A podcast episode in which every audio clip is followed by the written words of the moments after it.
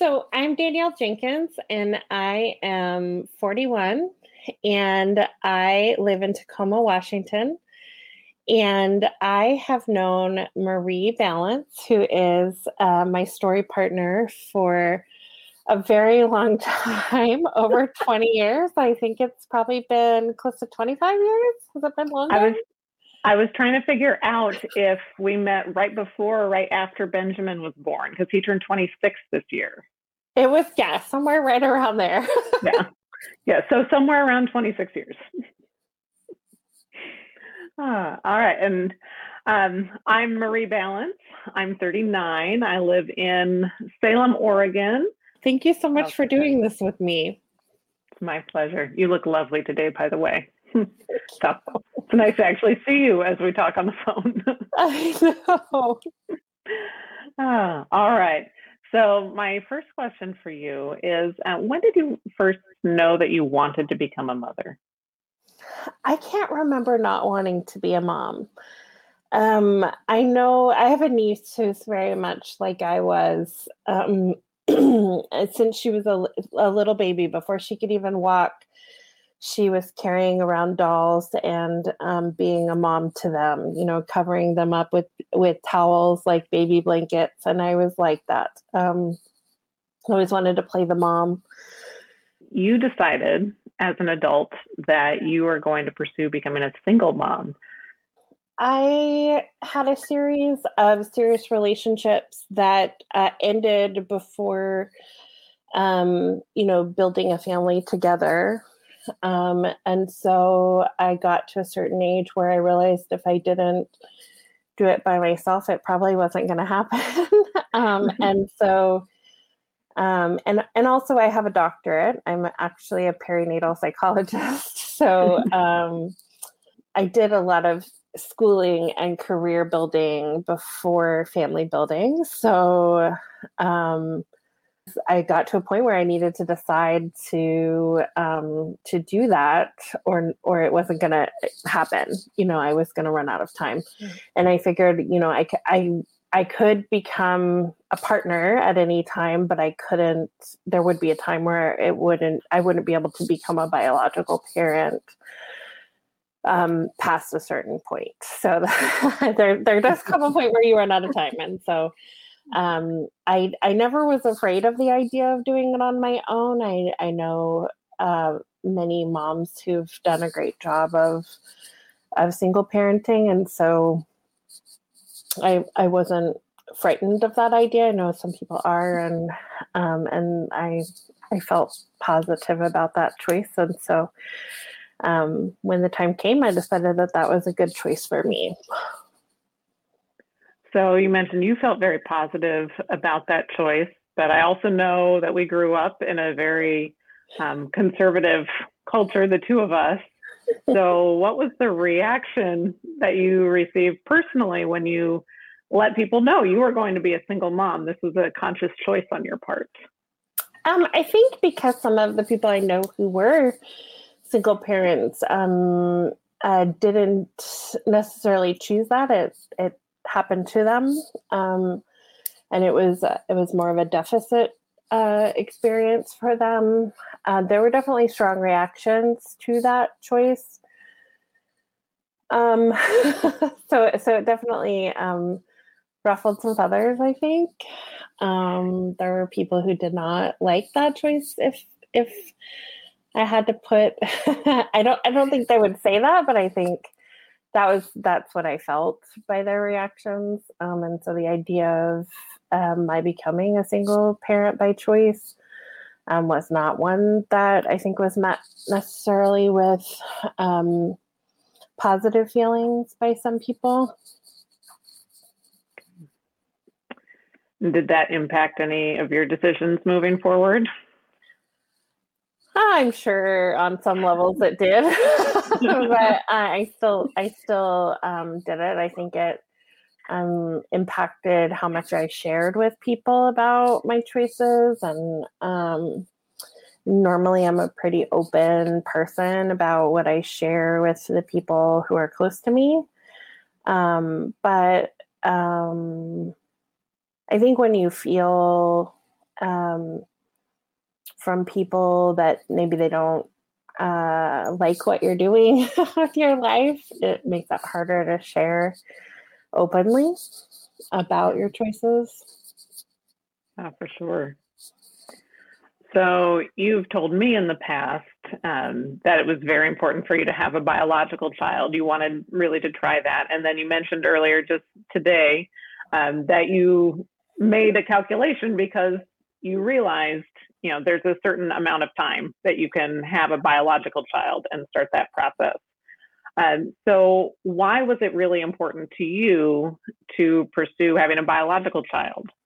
Um, I have a very blended family, and that's been a really positive experience. Um, I feel very lucky that it has been a positive experience. So it's not the case for everyone.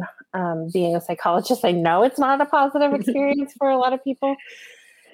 So I, I never felt um, concerned about if I became a parent in another way through adoption or being a step parent or um, through fostering. I never felt concerned that I would have a hard time bonding with children who weren't biologically mine. Um, but um, I knew that through my work that um, pregnancy um, and uh, carrying a child from my body were important to me if if possible. I um, I didn't know if um, if it would be possible, um, but I wanted to try if I could.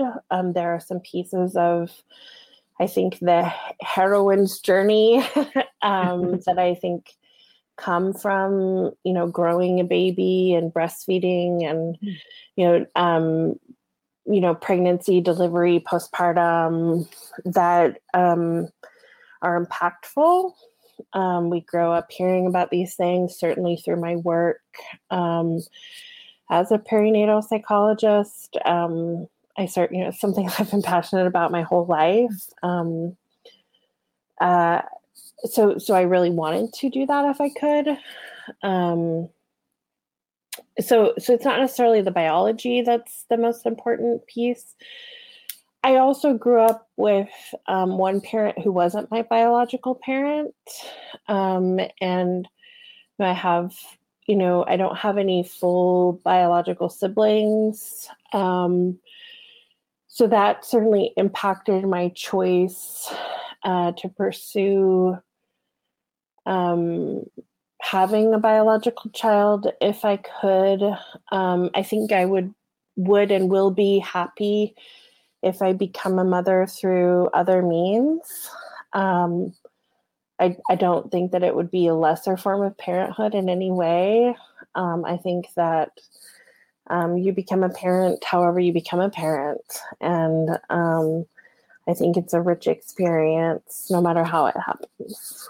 Um, Very true. You mentioned a few moments ago that um, you said if it was possible for you to have a biological child. So was there some doubt in your mind when you started on this journey that it would be challenging to have a biological children child? Yeah, well, I don't. Ha- I haven't had a partner, so um, I always knew that it wouldn't be just as easy as doing the baby tango and out pups a baby nine months later. so I knew that procuring um, sperm would be a part of the part of the thing, whether it was purchasing or um, begging or borrowing or making a deal some sort sort would be part of the um, the um, situation. Um, and then um, you know I was getting older. I I was 36 when I started the process, um, and it has not been a straight road, um, and there's been many bumps along the way. So, well, can you tell me a little bit about that process and how you got to where you found yourself in COVID times?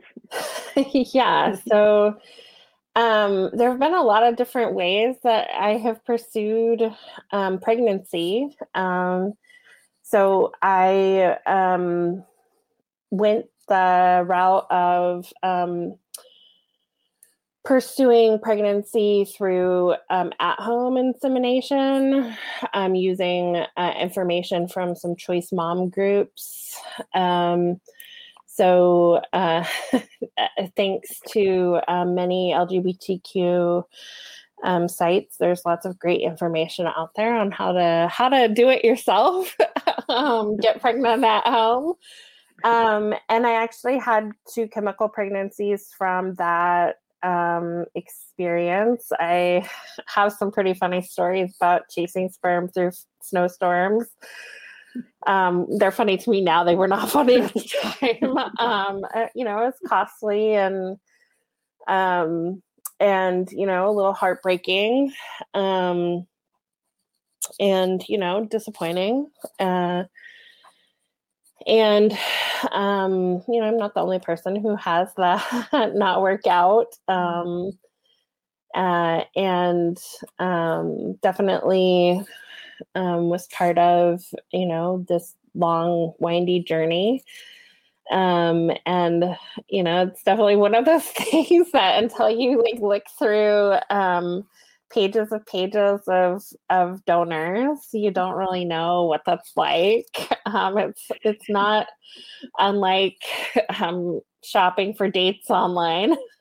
and you know, people who you know need donors for assisted reproduction, even with partners, talk about similar feelings. Um, it's uh, certainly a, a, weird a weird experience um, but also really amazing that it's a possibility um, and so after that situation you know i i went through to a fertility clinic um, and found out that everything checked out fine um, other than um, my age and um, being a person who lives in a larger body which can sometimes affect fertility um, things looked good, um, but unfortunately, that endeavor also ended in a chemical pregnancy, and um, I got mono at 39 years old, um, and that affected um,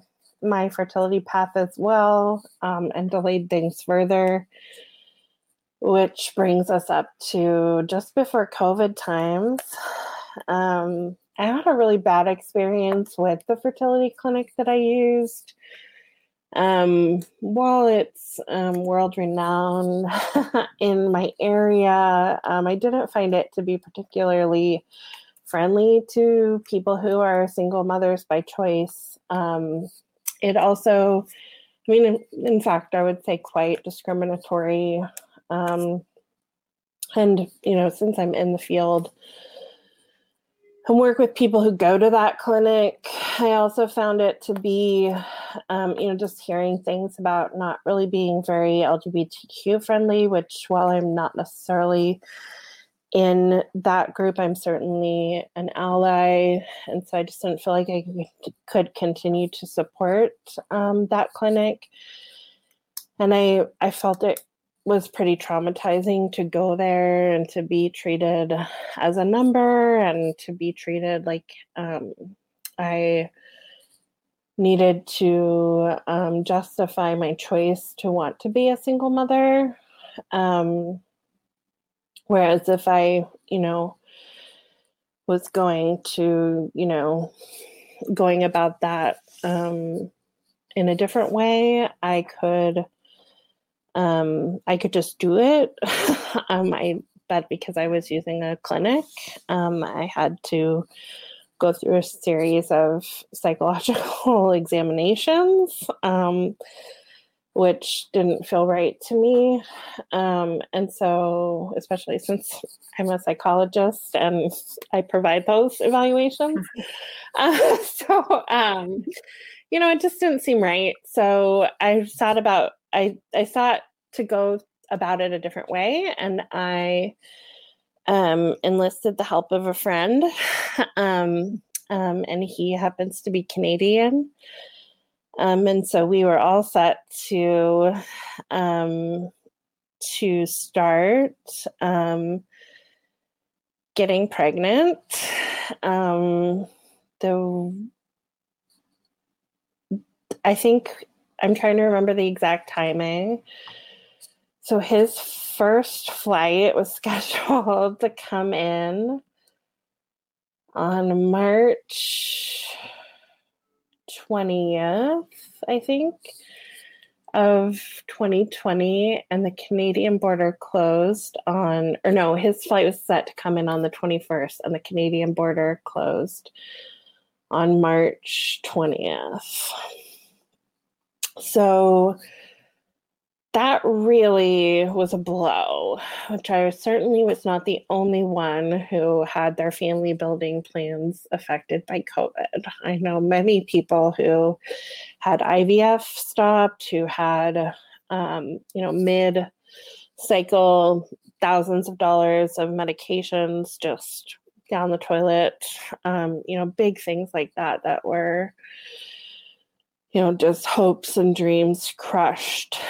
Um, so, but, you know, I'd waited a long time at that point and I was already 40, which, you know, of course, at that point, you know, everyone tells you there's no chance, you know, there's a very little chance of anything working.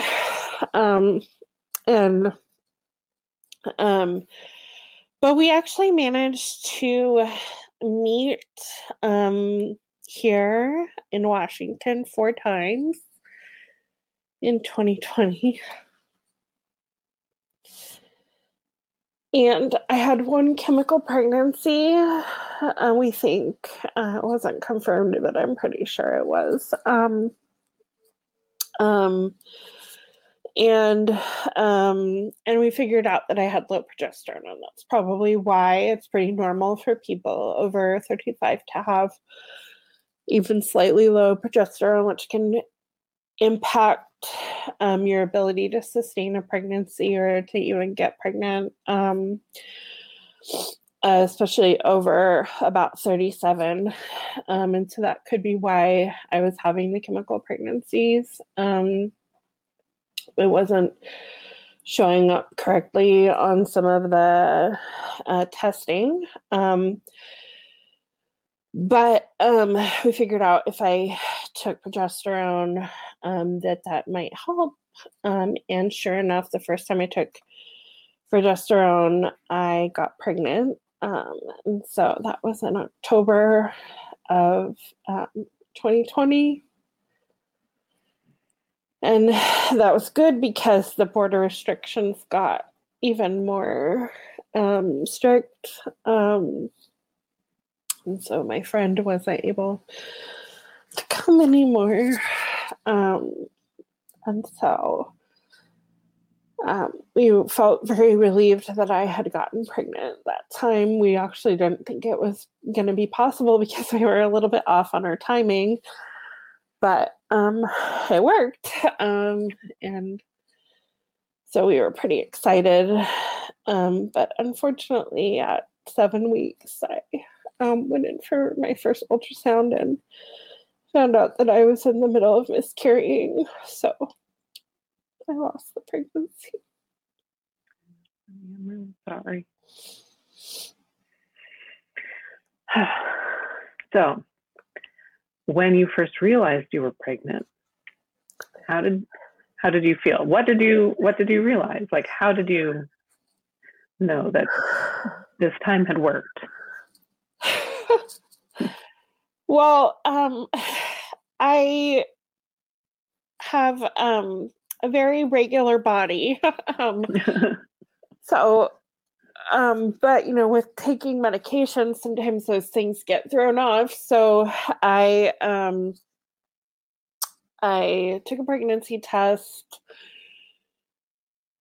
and um, I was very confused because it said I wasn't pregnant, um, but I didn't get my period, so I was very confused. Um, told my friend well, you know, I don't think it worked. Mm, the pregnancy test is negative, but I didn't get my period. So I don't really know what to think. And then I actually had a dream the next day that I was pregnant. Um, And it was kind of a silly dream. I dreamed that I was flying, and the woman next to me um, took a look at my baked beans. I had been watching a lot of uh, Great British Baking Show. Um, so, of course, she looked at my baked beans. Um, and she she read them. She read the energy of the baked beans and said that I was pregnant. so I woke up and I was like, well, maybe this test was wrong.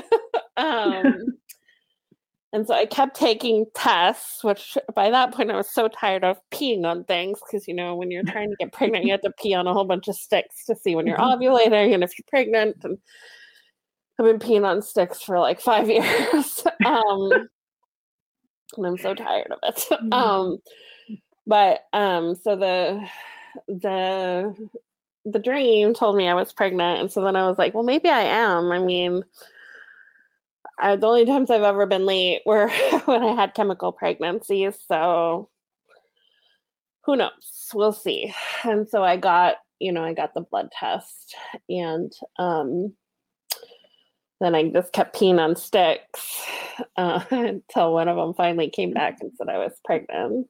Um, and so I was pretty excited. Um, but uh, pretty pretty soon I knew something wasn't right. Um, was very very sick right away. Um, I think I probably would have ended up with hyperemesis gravidarum. Um, I, I just was very, very sick right away. Um, and um, there just really wasn't a lot that they could do for me um, about anything. Um, so um, my body doesn't really react very well to progesterone. Um, so um, that's sort of where we're at. um, with that. It doesn't it doesn't like it, so I just uh, get very sick with it. So I get it get very sick when I it's when I supplement with it, and I get very sick when I'm pregnant. So it's hard. So you went in for your ultrasound, um, and you already knew that something was not right because you were really sick. I was really sick and I started having dreams that I was miscarrying. Um, okay. My body and my mind tend to tell me things ahead of time. Yeah. We've talked a lot um, over the years about like trauma informed care and the challenges in our current healthcare system. And so when you had your appointment, um, what was what was that experience like? Did you get the care that you needed? Were you did you feel cared for, or how was this really sad and traumatic experience for you? Well, um, you know, it was during um, one of the higher um, the higher volume times of COVID. This was in the beginning of December, so right after Thanksgiving. I was fortunate in a way that I was at a clinic that allowed a person to come to an ultrasound, but the person that I had invited actually hadn't been socially distancing properly, so I asked them not to come. Um, so I went to the ultrasound alone. Um, and I, I had, I was hopeful that the ultrasound would show a heartbeat and that things would be fine, but I also had a feeling that maybe it wasn't going to be okay. Um, so I had an ultrasound scheduled and then an appointment scheduled with the doctor to establish care, even though I had been talking with a midwife that I knew in the community. But I knew that I was going to be high risk because of my age and because I have a connective tissue disorder, which can complicate pregnancy. Um, and so um, the ultrasound tech who's very experienced with uh, has been working in the field for a long time and is apparently at this clinic allowed to give information um, told me that um, there was not a viable pregnancy. Um, and then sent me back out into the lobby, into the waiting area, um, to wait for the doctor to tell me what was next. Um, and um, you know, she said this would be confirmed by the doctor. Um, and that, you know, maybe there was, maybe it was the dating was, the dating information was incorrect or, um, you know, you know, that she couldn't confirm or deny, you know, what, what was going on. But because I don't live with my partner, um, there's no way that the dates were wrong. so um I couldn't have been less pregnant than than what I mean what I thought. So um either there was something there or there wasn't. Um and um there should have been a heartbeat if it was going to be a viable pregnancy. Um and so I had to go back into a lobby full of visibly pregnant women, um, having just been told that I was miscarrying instead of being allowed to sit somewhere else, even in the bathroom would have been better. And I I knew this happened to women because I've sat with women in my office who this has happened to. I've had friends that this has happened to. Um,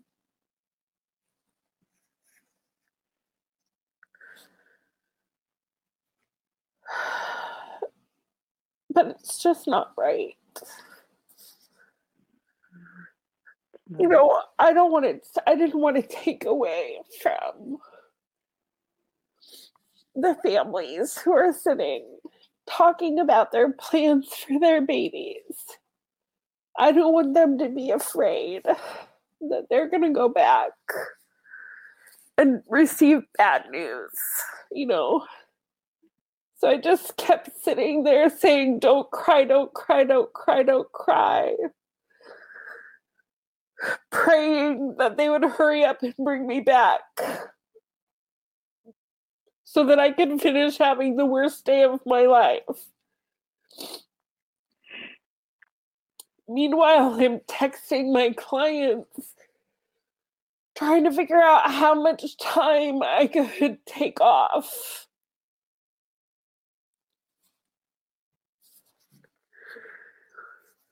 because I'm self employed.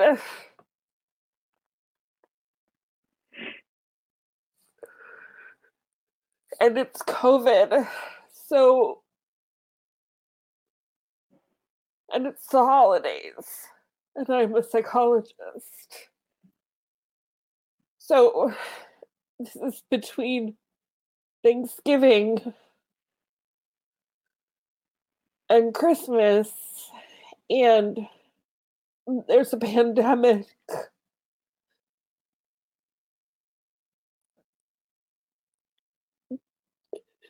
There aren't enough people who do what I do.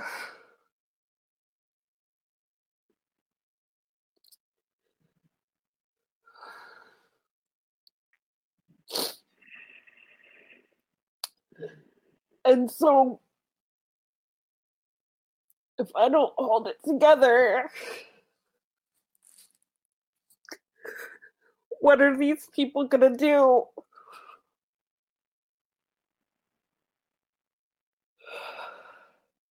And the first appointment was okay. The doctor was kind of a nightmare, but his assistant that day was okay. But the second appointment, when I had been hemorrhaging for three weeks, basically. And had to be checked because I was trying to stay out of the ER. Um, the doctor, I had seen the doctor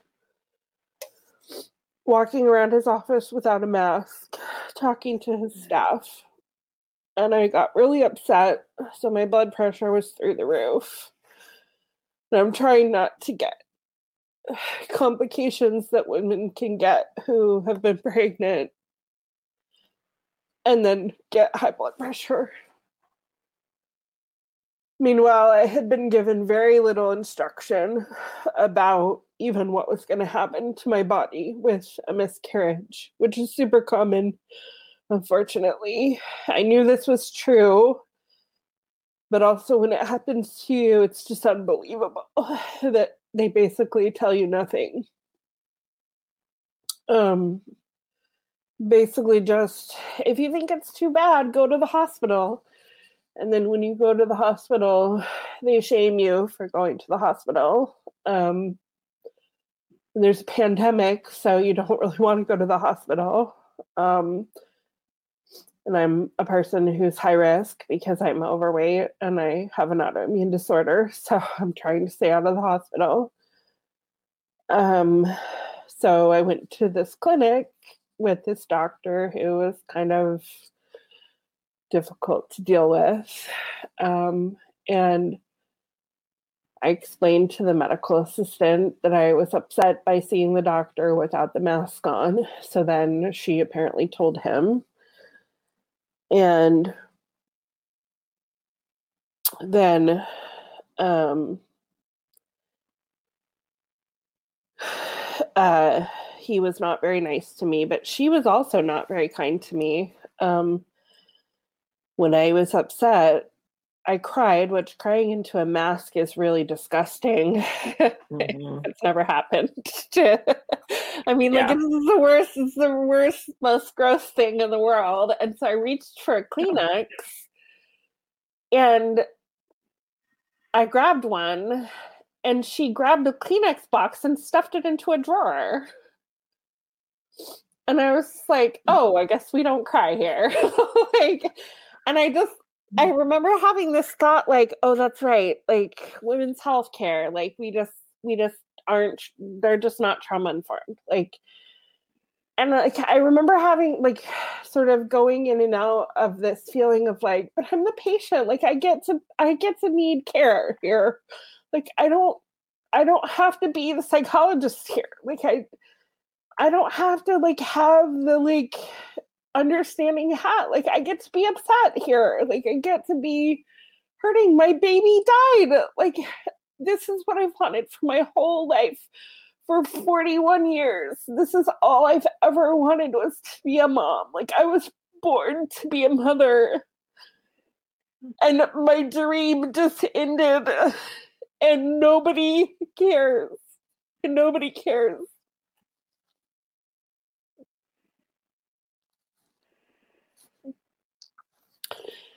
When that appointment was over, the doctor looked at me and patted my arm super awkwardly and said, in this weird, condescending way, I'm so sorry this is so hard for you. And if it was me today, I would say, not really sure why you just said that because this should be hard for everyone.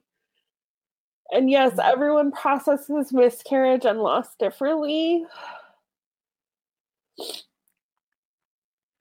But I would be worried for people who don't have some kind of feelings about this.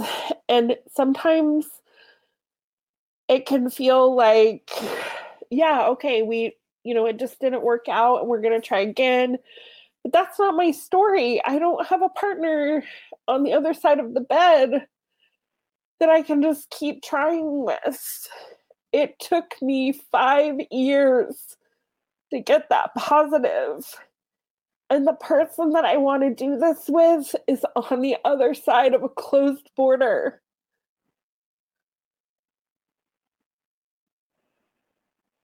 And I'm 41. I may not get to do this again. So, yeah, it's really hard and I get to grieve this.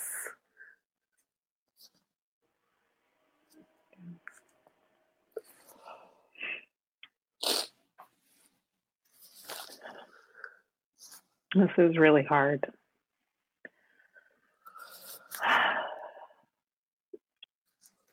how has I know this would be hard even without COVID times. Mm-hmm. It would be tragic and sad losing the baby. But how has living in a pandemic and losing baby in a pandemic impacted your grieving process and your ability to live with what happens after? Um, it's definitely made it way harder because people are really bad with grief anyway. Um, but it's definitely complicated things because people are so maxed out. Most of my friends are moms. And so they are working like double and triple shifts essentially. Like they have been, you know, like mostly all homeschooling or like at least managing their kids at home, um, you know, supervising the Zoom schooling of their kids. Many of them are also working. Um, you know, some of them are also caring for aging parents. Um, I I know I see it with like my awesome friends from book club. Like when they see me, they're like, "Oh shit, we forgot. We forgot." Um, and um, I I've been forgotten and I know that's true from my um my clients' experiences too, and my friends who've had miscarriages during the pandemic, um, losses, people whose whose parents have died during the pandemic, you know, grandparents who've died during the pandemic. Um, we're all just really, I think, maxed out. But then there's this element of we haven't seen people that we normally see. We're not going to the grocery stores as much. We're not doing the things we normally do in the ways we normally do them. And there's all these extra steps and all this extra fatigue. And so I'm trying to have grace, but I'm also really, really hurt. Um, I also um, just now got set up with a therapist. So this ha- like the day that I found out I was miscarrying, I knew it was happening before, but um but the day of the ultrasound was December 5th. And so historically I've as an adult I've been in therapy um, for most of my adult life, especially because I've been a therapist and so there's often things I just need to download just because of the things I hear. But also I've had a complex life. um, and so um, I've needed to be in therapy and I've wanted to be in therapy. But my beloved therapist, my long-term therapist, closer practice, um, about two years ago. Um, and so I tried a couple of therapists that just didn't really get the perinatal piece. And so I took a break. Uh, December 2019. Um, which hindsight, uh, you know, it, then I was like, oh, this is great. Like, I can do other forms of self care. I can make sure I get massages and do some coaching and work on my business and goal setting and, you know, do some other things for myself. Mm-hmm. I didn't know there was going to be a pandemic. I didn't know that I was going to be supporting people going through a pandemic well i was also going through a pandemic. And while i was holding up like my business from shattering while i was holding up other people going through the same trauma i was going through while i was navigating a border closure and um like the crushing of my dream and then a miscarriage and all of that. Um, and then watching as like the people that I count on the most could not support me the way I needed them. All without a therapist. So that has been really hard.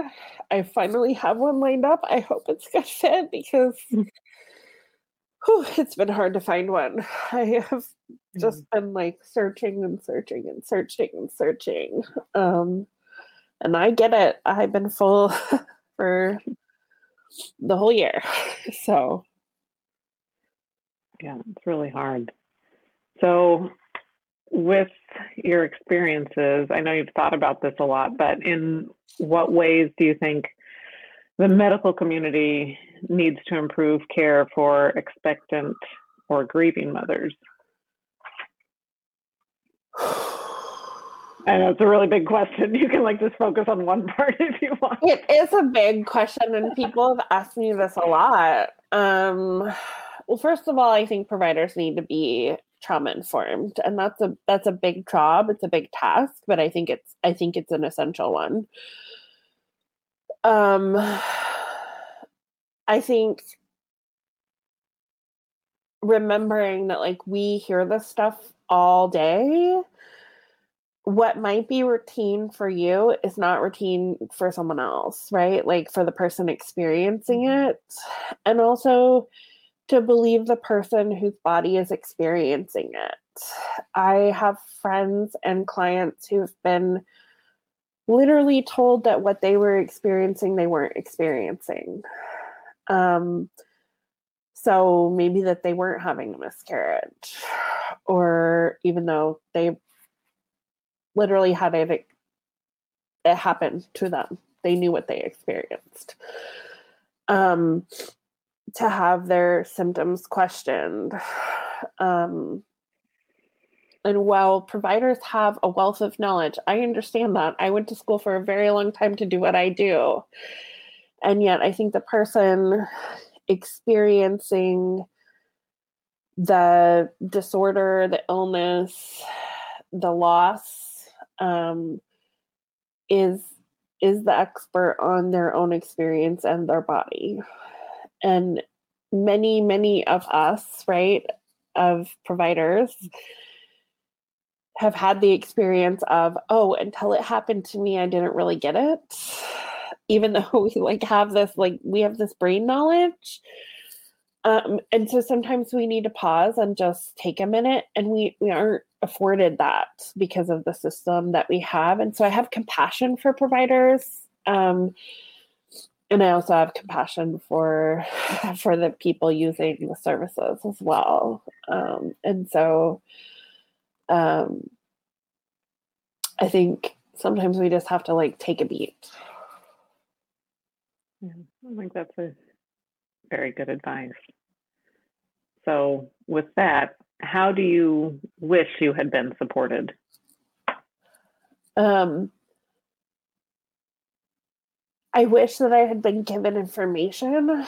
I think often patients are shamed for Googling things, for looking things up on the internet, but I was given no paperwork. I was told that the worst thing I could imagine was happening to me. And so, literally, nothing that was told after that really stuck. The little tiny bit of information that I was given was not enough. And so then I had to look it up. And then when I sought out reassurance. I was shamed for asking questions. Um, I was treated very poorly by the medical community. Um, I also think that I am often I'm often treated as someone who doesn't um, care about my health because I'm a larger bodied person. Um, and yet, I'm a person who takes very good care of my health. I'm a larger bodied person for a variety of reasons, but none of them are that I don't take care of my health. Um, or for a variety of reasons that have nothing to do with how I take care of my health. I'm one of the healthier living people that I know. Like, I exercise, I go to the gym more than most people I know. I eat healthy, I don't eat sugar. Um, you know, uh, but people make a lot of assumptions because of the way I look, and and I think that um, that certainly played a role in how I was treated um, with my pregnancy loss and then subsequent care when I sought um, advice for how to move forward. Um, and it certainly was part of my entire fertility treatment. Um, and I've I've experienced that with my clients as well that they're treated as if they don't care about their babies. Um, and that adds to the grief because then they're blamed for things.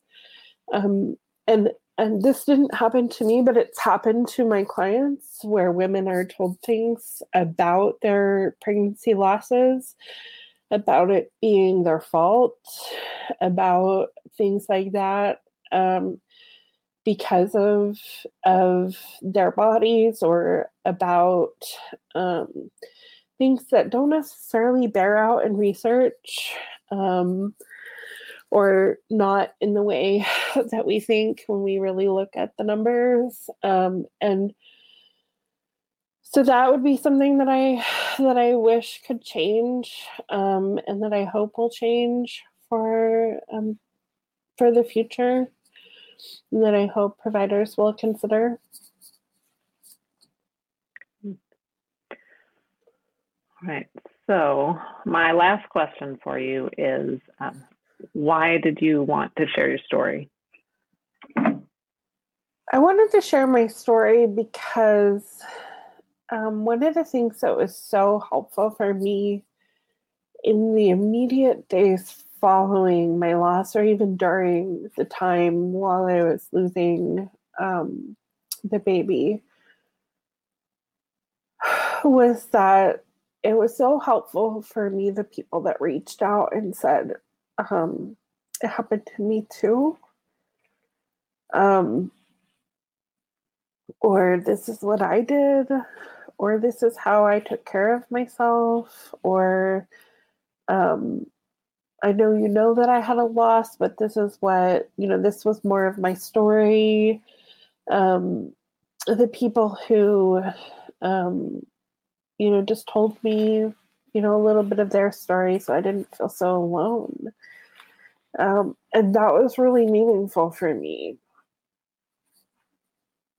Yeah, I think it's important. Well, thank you for sharing your story with me. I really appreciate it. And I am sorry for the loss of the baby. I really am. I know. So. Thank you so much for doing this with me. It means so much to me, and it's really meant so much to me that you've walked through this with me. Yeah, you know I love you very much. I love you too.